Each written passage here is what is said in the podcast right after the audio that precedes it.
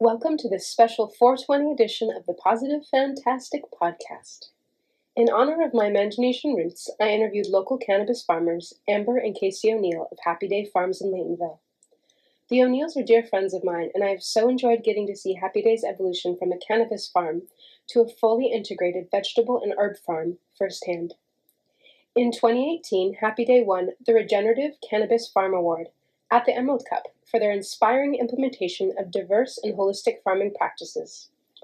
On their steep and sloping property on Bell Springs Road, the couple has created a family farm endeavor that utilizes rotational grazing practices, cover cropping, hedgerow plantings for pollinators, and an array of fermented plant juices, which the couple affectionately refer to as FPJs. In addition to supporting the health of the soil where they live, they engage in stewardship practices to maintain the land.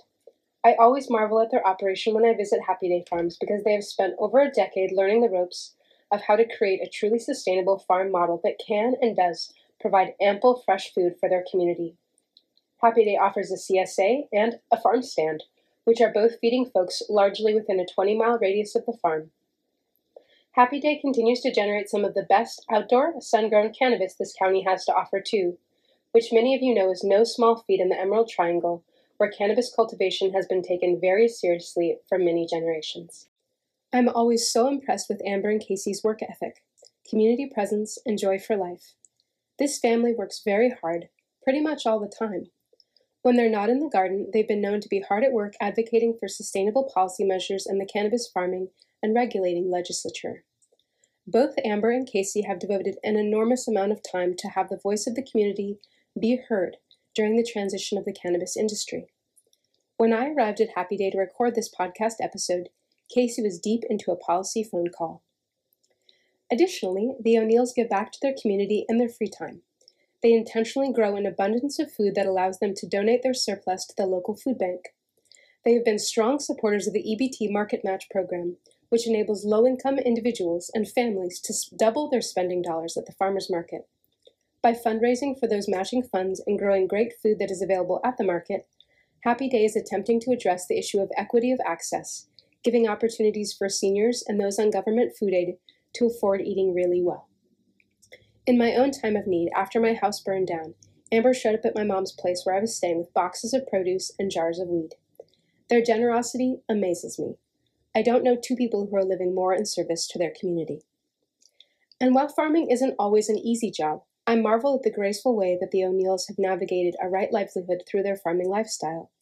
To me, Happy Day Farms embodies a great success, whereby these local farmers are investing their sweat equity into nourishing their community. In this podcast episode, I asked Amber and Casey to share about how they have succeeded and what they have learned along the way. The conversation that follows is a retrospective of their decade plus farming the same site, reckoning with their access to land, the struggles to maintain mental health amidst the daily grind of farming, and their development of a family farm enterprise with healthy communication. I hope that you'll enjoy this special 420 edition, live from the heart of one of Mendo's homegrown weed farms. I wanna play in the sun today. I wanna smoke some weed. I wanna play in the sun today. I wanna smoke some weed. Some weed, some weed. I wanna smoke some weed, some weed, some weed. I wanna smoke some weed. I wanna play in the sun today. I wanna do all the things. I wanna play in the sun today. I wanna do all the things, the things, the things. I wanna do all the things, the things, the things. I wanna do all the things. I wanna play in the sun today. I wanna dance and sing. I wanna play in the sun today. I wanna dance and sing. And dance and sing.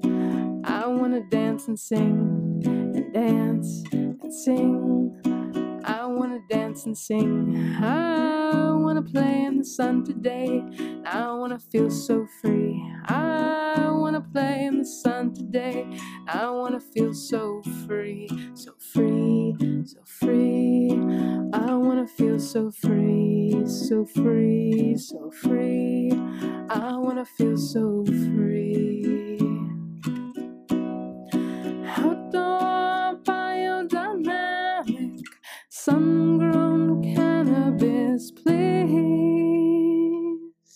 Welcome to this 420 edition of the Positive Fantastic. I'm Maureen Natura, and my guests today are Amber and Casey O'Neill from Happy Day Farms. I'm really excited to have you guys both be here today to share about your journey as farmers. And I think I'm going to let you introduce yourselves and talk about how we know each other. We got to know each other as students at the Yerba Woman Herb School at Motherland, and then we got to work together as teachers at the Herb School for a couple seasons. Maybe we did two apprenticeship rounds together as helpers under Donna d'Terra, which was so sweet. I miss those times getting together for once a month, nine months So fun. in a row, and getting to do all of our kitchen witching and hanging out with the ladies on the land. Yeah, and then it's been nice to keep in touch with you over the years, and thanks for coming to visit us.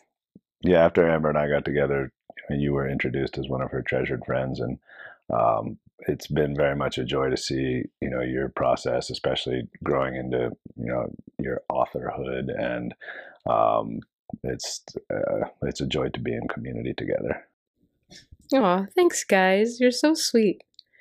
You're really living the dream in a lot of people's eyes on this integrated cannabis and vegetable farm. You've got medicinal herbs and trees, and you're on this beautiful hillside looking out over Mendocino County. Um, you want to share what that's like for people that would love to be in your shoes? Uh, it's a lot of work. It's a lot of fun. Um, we're into our second decade. Uh, where this is our eleventh season of CSA and market farming.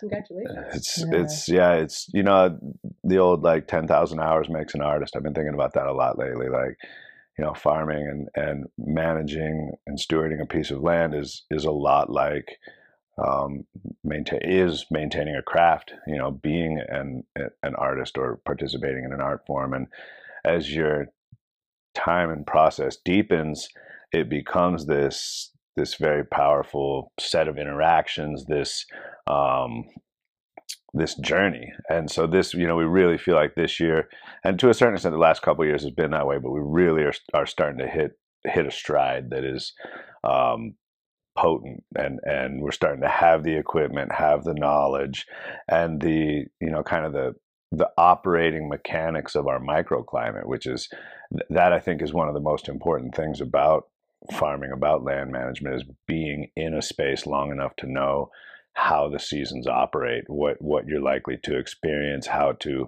adapt your equipment to that.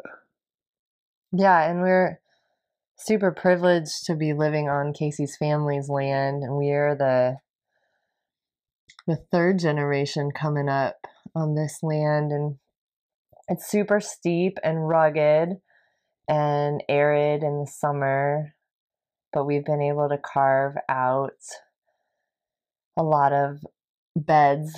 You know, we started by Terraces. hand, carving out terraces by hand. Um, and then we would rent a mini excavator, hire a mini excavator for like the last five terraces that we used to grow commercial cannabis in. But everything else is pretty much done by hand. and kind of a mix of hugelkultur, um, a lot of deep, like deep compost. We used to do a lot of double digging, a lot of John Jeavons style uh, uh, intensive cultivation, and so we still run like a very rapid, rapid rotation, kind of minimal footprint. Um, I- you know, there's times where we think to ourselves like, "Whoa, you know, with with a bigger, broader, flatter space, we might do some different things." Um, but as it is, you know, it's so steep. We've had to fight so hard for every inch of bed space that um, it's our whole production methodology is geared towards rapid rotation, multiple croppings out of each bed every year, uh, a lot of interplanting to try to maximize the space. Like, you know, for example, things like scallions planted in between the squash, so that as the squash pl- plants get bigger, the scallions come out. Um, a lot of basil with the tomatoes, you know, kind of some of those classic ones, and then Carrots love tomatoes. yeah, and also a lot of like mix and match between head lettuces and bigger brassica or Asian greens and bigger brassica that I can, you know, things that can be harvested either in succession or in rotation so that we're, you know, we're trying to always keep something growing in the soil to keep, um, A, you know, to maximize the production out of the bed space, but B, to maximize the opportunity for the soil microbiology to be able to, to, to access the root exudates from growing plants. And so it's definitely, you know, building living soil, starting on a place that had been you know ranched and and um, and logged overgrazed. pretty hard and yeah overgrazed and logged over the, the decades and and so essentially starting with very very poor soil on a very steep slope and over the years you know bringing in compost and, and making our own compost and and seeing the and a lot of cover crops and a lot of cropping and, and seeing the the soil just become richer and richer and that's been a, a just a very potent experience of you know, kind of that replication of process where you see yourself really um, deepen into something, and you know, back to that that kind of craft or that art form of the the land sort of giving back what you're putting into it, and, and you, you start to get this feeling of like, whoa, it's working. Um, we also do so we do a lot of rapid rotation vegetables, uh, single season cannabis crop, and then um, poultry rotations, chickens, uh, we started doing turkeys last year, which was awesome. Uh, and so with the the animal rotations, we're doing a lot of pasture management, and so trying to build pasture, rotational grazing, uh, maximum disturbance for minimum time, and we, we're seeing, you know, we were walking around today and looking at the results of of eight years of pasturage, and like there's a stark difference between the surrounding area that hasn't been pastured and the spaces that we've been running animals on. And so uh, again kind of that that replication of like wow you see this is this is working, working. But yeah and, and that feels really good.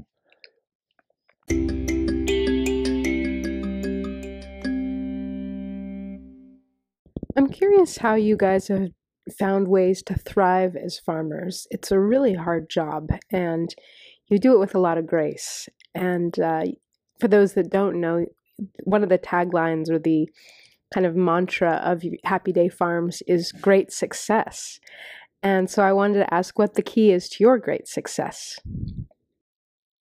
It's been interesting to grow into because when you work where you live and it's a broader family enterprise, you have to learn how to be very clear in your communication so that you can sort of create a basket that that honors the goals and desires of everybody working on the project. And it's really really easy for you know especially uh, it's like if somebody ends up in a leadership position it's easy for them to kind of run roughshod. And so there's been times where you know i end up in a leadership position and and i'm not taking into account the needs of the other people in the project. And so it's I think that the number one strength that we've been able to develop over time is communication, and it's also still one of the things that we struggle with because it's um, it's a shifting landscape. You know, you're working long hours a lot of the time. There's there's um, so many different things happening with the various enterprises between the food production, the cannabis production, um, the different value added stuff, you livestock. know, farm stand, yeah, livestock, farm stand, CSA market. And so trying to balance all of these things and, and um, again, maintain communication so that the roles are defined so that everybody knows what they're going to be doing, what's expected of them. And we've been able to identify the, the holes in the plan. And so every year it gets a little better. You know, we're, we, as roles shift, you know, it was interesting when mama passed, we had to really reconfigure the whole thing. And you, it's kind of the old cliche of like, you don't know what you have until it's gone, where mm. you start to realize like all the little things. And so, for instance, last year, Pop stepped into making team team meals, team lunches, and it was it was you know last year with with COVID we had a huge ex- explosion in demand for produce. Um, we were we were understaffed. We were working really really hard, and pops putting together team lunches was kind of the glue that kept us together because otherwise we'd have just been going in separate directions to eat cheese and crackers you know? So it was really a, that was an opportunity for like a team check-in for everybody to come together put a hot meal in their bellies and then go back out to to keep going with the work. So uh, to a certain extent like that's what that was one of the critical pieces that got us through this last year and so now we're going into 2021 with this opportunity to really we, we've really revised our prep and our planning systems. And so we've got a much clearer picture of what we're trying to do this year. We're not expanding. Like last year, we were putting up new tunnels for vegetables and stuff. And so this year, we're really in a position where going into the season, it feels very good. It feels kind of settled. It feels like we're hitting a rhythm. Uh, we're going to kick off the CSA tomorrow or in a couple of days. And so getting you know, really ramping back up to full speed production, and and that's always a little tricky in the in the spring. You know, you're coming back out of what is hopefully some downtime in the winter, and so the, the body has to get back in, into action. The farm pieces have to get you know revamped and revitalized. So it, it definitely there's a lot of there's a lot of challenge to it, but it's in that time of year where where hope springs eternal. So you really can like sink your teeth into it. Yeah when you live where you work, the work is never done. But it's been nice to really work as a family to create balance between life and work and to have such a beautiful winter, to have some downtime. We've got quite a bit of snow, and so just like try to get together for meals and puzzles and movie nights. Um, to regenerate rejuvenate yourselves for the next yeah season. Yeah, it's nice to just spend more time together, not working in the wintertime because in the summer it really is so much about accomplishing farm All task, homestead task. Cool. Yeah, that that work life balance is exceptionally difficult to maintain and at times we've done fairly well with it. You know, one of the things that really works for us is to schedule one weekend a month that we're off farm.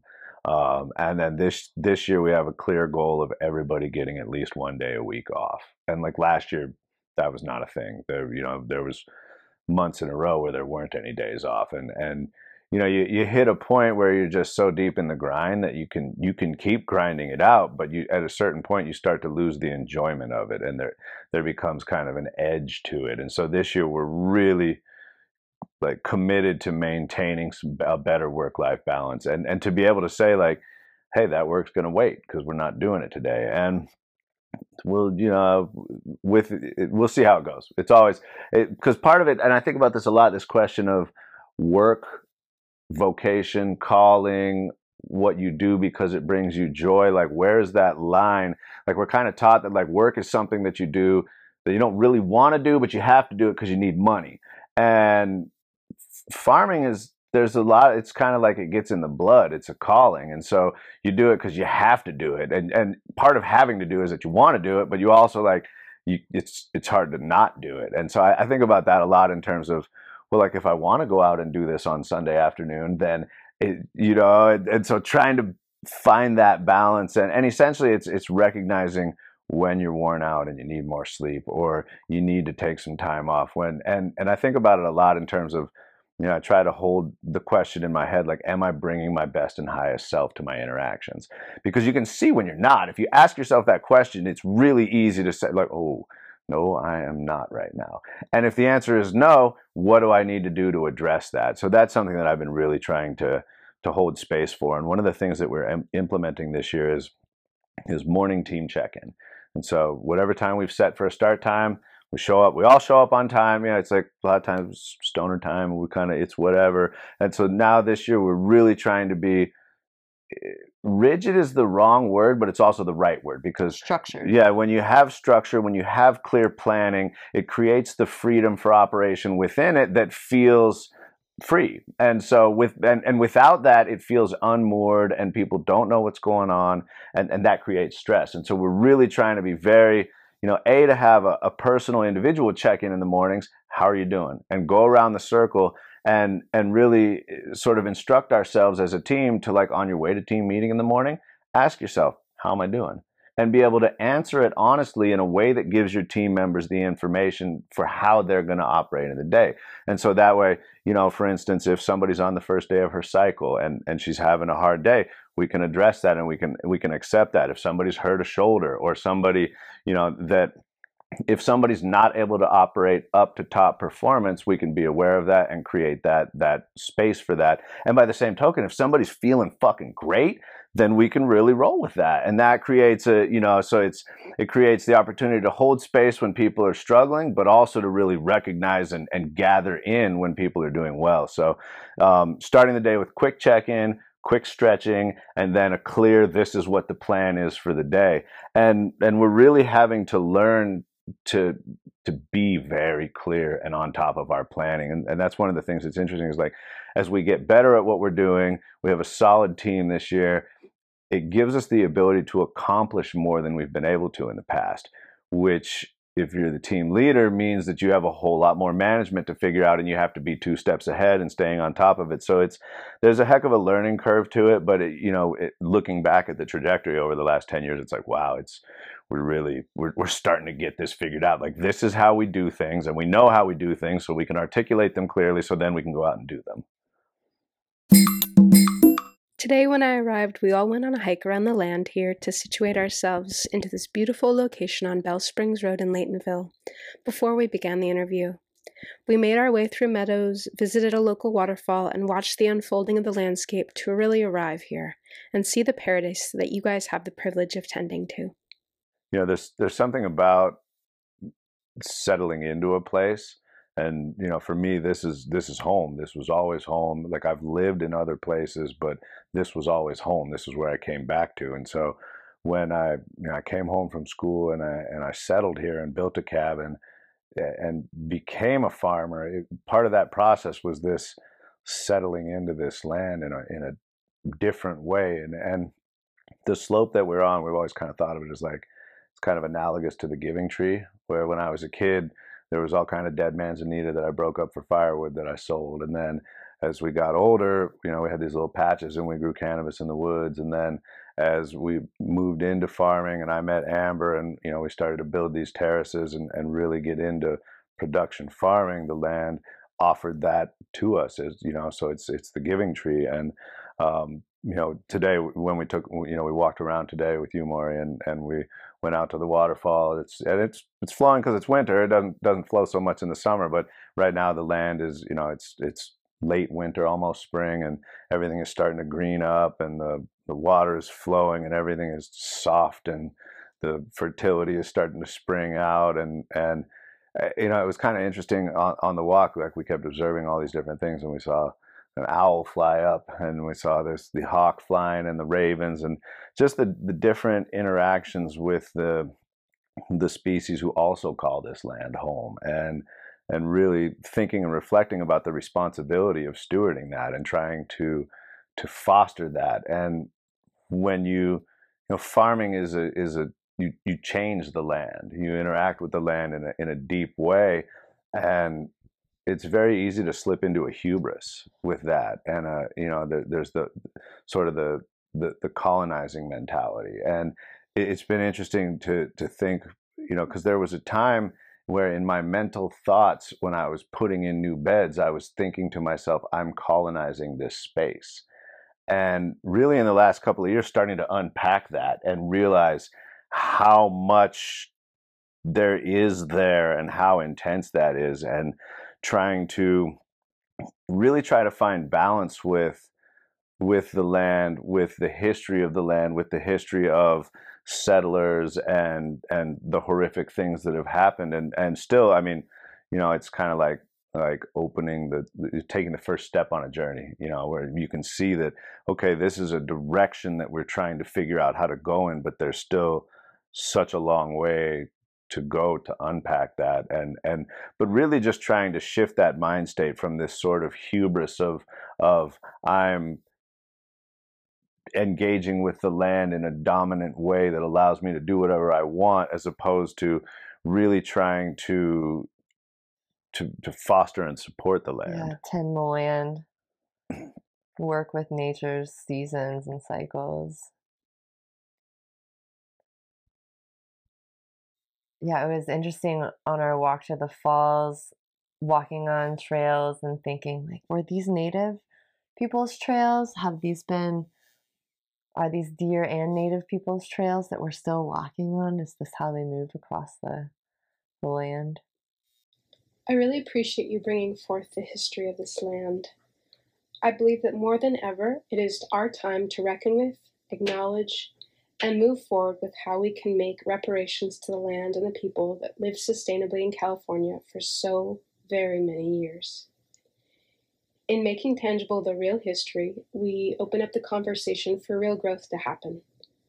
It's a much larger conversation than we can truly address in the scope of this one podcast episode, but I believe that it touches on a truth chord that needs to be heard more often. Namely, the land that we believe is a paradise was carefully tended and honored and revered in ways that we need to give credit to. Climate chaos is a modern issue that has its roots in colonialism and the fallacy of white supremacism. And moving forward, the more that we bring these issues up into the light, the clearer that we can be about how to possibly heal something as dark as the genocidal methods that are the very foundations of the United States of America. Yeah, and, you know, I think a big part of it is trying to create the space to allow for what happens next. And and you know, there's the element of of creating the space f- for for the grief to happen for what has been and and to try to figure out like what does post colonization look like and I, you know, it's something that we're, it's work that we're committed to that we're not entirely sure how to go about, and and to a certain extent, that's that's life, you know. You and and so if you can recognize and and and sort of call in what you're where you're trying to go and and setting the intention, then um, you you can arrive there. And so it's and it's been you know an evolution that that really has happened over the last year to two years and and so it's it's part of this i think this cultural recognition this societal recognition that we're starting to be able to to call out the past and and try to figure out how to address it. And it's also kind of one of those things where like how do you make amends for genocide? Mm-hmm. Like i you know and so it's it's so big that it's it's hard to know where to start. And one of the things that that has really come home for me is trying to figure out how to how to care for the oaks um, and especially looking around the landscape and seeing that there's a lot of old oaks and there are very few young oaks and and trying to figure out how to you know plant acorns how to get them up and going. We've had trouble with um, with with deer and and pigs like you know we planted a whole bunch of acorns one year and the pigs came through and rooted them all up. Mm-hmm. so it's it's you know it's a learning curve. It's a process that that we're committed to stepping into. Um, and, and i think looking at the landscape and seeing the difference now and and it go it does go back to that like sense of place and time and and seeing in my lifetime how different this land is from when when I was born, and and in a in a hotter, drier climate, this place is richer, greener, more abundant. And so the seeing the increase in biodiversity, seeing the um, support for the populations that were, you know, the the, the deer, the rabbits, um, the raptors, seeing the pre-existing ecosystem be able to thrive while also offering the abundance to us for our for our efforts and, and to be able to earn a living and and be be family in community here is is a very powerful thing. And it's also a a tremendous privilege. You know, the opportunity to have land access and to be able to work the land is something that is is so rare that it's it's something that that you feel gratitude for, and you also feel uh, feel humbled by, feel you know that that like what what have I done to deserve this? You know, and and, and then you, you get back into that question of privilege and unpacking um, the you know the colonization that has happened in the past, and all those things are so interrelated that you, you try to figure out how to how best to give back, how best to address, and um, it's it's a continuing process. So we started our CSA in 2010, I think we had mm-hmm. initially six full season customers who were supporting us, who, yep. you know, neighbors who really wanted to see us become vegetable farmers for the community. And that's grown over the years. We're in our 11th season now. and it, there have been some winters that were super warm that we just ran the CSA through the winter. But I feel like for life work balance, we've we're trying to take a few weeks off in the winter for sure from vegetable production. But we've got some special orders that support us year round that we're just super thankful to have that support. And then our tiny little farmers market in town pretty much runs year round also. So at any point that we want to sell um, produce on the market table in town, we can do that too. And then there's a thriving little renegade market on the mountain for the summertime. But with COVID last year, we kind of pulled back from going to in person markets and tried to set up a farm stand so people could have contactless access to produce. And so we got the farm stand going last year. It was really a great success. We had great, um, great feedback from the community and support from the community there. And some other family members were able to put goods in, baked goods, bread and cookies and canned goods and stuff. So it was really quite a family endeavor. So we're going to be doing that again this season. Um, And that's on Bell Springs. yeah, we'll be keeping. Yeah, we'll get the farm stand on Bell Springs going in April, and we'll probably keep that going and through October. And yeah, we'll just see how that goes for the winter. But I think from now on out, we'll be having a, a permanent farm stand up here on Bell Springs Road. And I love to do cut flowers. Cut flowers is like my my real joy in life. So um, I'm trying to bring flowers to market for at least six months of the year. And then we do raise livestock, but mostly that's just for family consumption. We've only sold a few birds. I think going into selling meat for other people is not what I want to do. It's not really like our land capacity can't really hold it and my karmic capacity isn't really there either. It's just so much emotional work spiritual work raising livestock and it's super important for me and our family and what we eat but i can't really take that on for other people feel like. But um been raising a lot of food and, and really this year our goal was to plant a lot of extra food to be able to donate every month to our local food bank and try to keep fresh veggies happening in the food bank. And also to have like plenty to donate to other fundraisers and causes and the elders lunch. Mhm. um, so yeah try to plant extra to be able to give it away. It's been interesting, like the difference between produce growing and and raising livestock in terms of you know there's a lot more forgiveness in vegetables. And you know if, if you know you have a crop failure you're you're bummed but you didn't like you know if you have a chicken that died that's a whole different set of feelings. And when you harvest broccoli you don't have the same feeling as if you shoot a pig. And so they're like amber said really grappling with like what is the threshold of death that we're capable of managing? And um like i you know i, I don't want to i don't want to slaughter so many animals that i become hardened to it.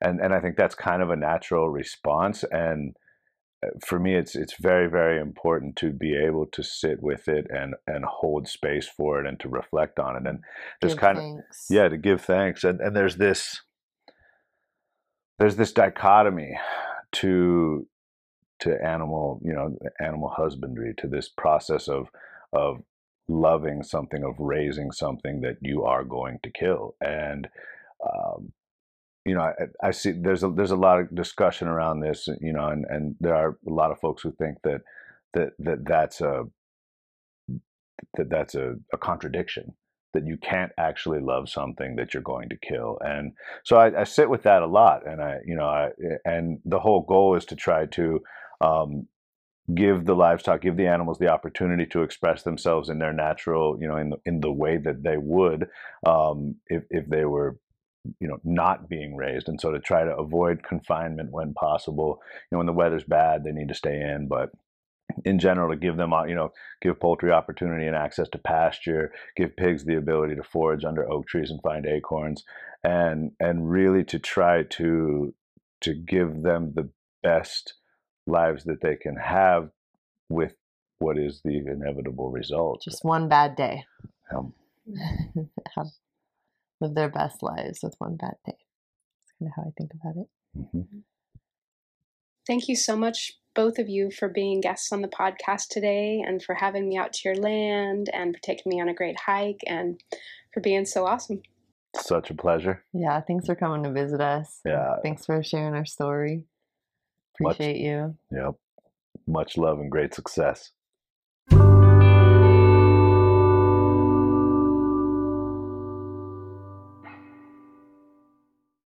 One of the truest issues the young farmers are facing these days is how to have the privilege and access to land so that they can farm.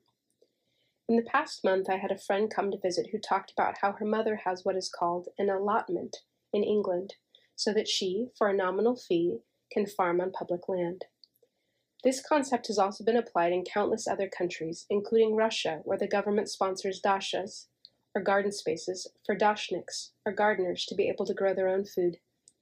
Access to healthy, fresh food today feels like a basic human right, and the more we are all able to prioritize connection for everyone to right relationship with the land, the better we will all be. I feel that this is a truly important issue to our time, and that the more we move forward connecting with food, the more opportunities we have to really, really be healthy people.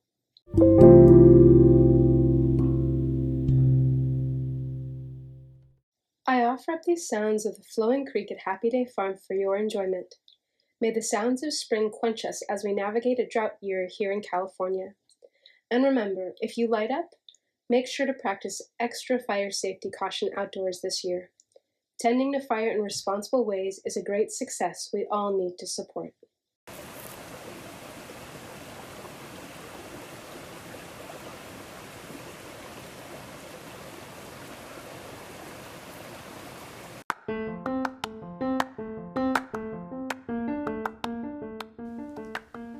Tuning into this episode of The Positive Fantastic. I'm Maureen Natura, and you can reach me by checking out my website, maureennatura.com. You can read my blog about upcoming author events or sign up for my email list to stay up to date with the content that I create. If you go to maureennatura.com slash the positive fantastic, you can link directly to any of the podcast episodes that have already been published and see short summaries about what each episode is about. I'm on social media, and you can follow me on Facebook on my page Maureen Natura Author, and you can follow me on Instagram at author Maureen Natura. Check out my channel at youtube.com slash Maureen Natura to see a video of Casey and Amber walking their Kune Kune pigs home after a day of eating acorns under the oak trees at Happy Day Farms. I wrote a featured article about Happy Day Farms after I interviewed Amber and Casey last year that was published in the fabulous local magazine Word of Mouth for their Spring 2021 edition. You can read the article online at wordofmouthmendo.com or pick up a copy of the magazine for free around Mendocino County. You can also find out more about Happy Day Farms by checking out their website, happydayfarmscsa.com. For email inquiries, send your message to happydayfarms42 at gmail.com. On Instagram, you can check out the handles at Happy Day Farms and at amber.happydayfarms. Casey O'Neill also has a Facebook profile you can follow where he documents life on the farm. This ninth episode of The Positive Fantastic has been brought to you to celebrate the NorCal holiday April 20th, 420. I hope you'll enjoy us all on the next full moon when I interview a local fairy who has planted hundreds of fruit trees in the hills of inland Mendocino County. Cheers, and may your journeying always be fantastic.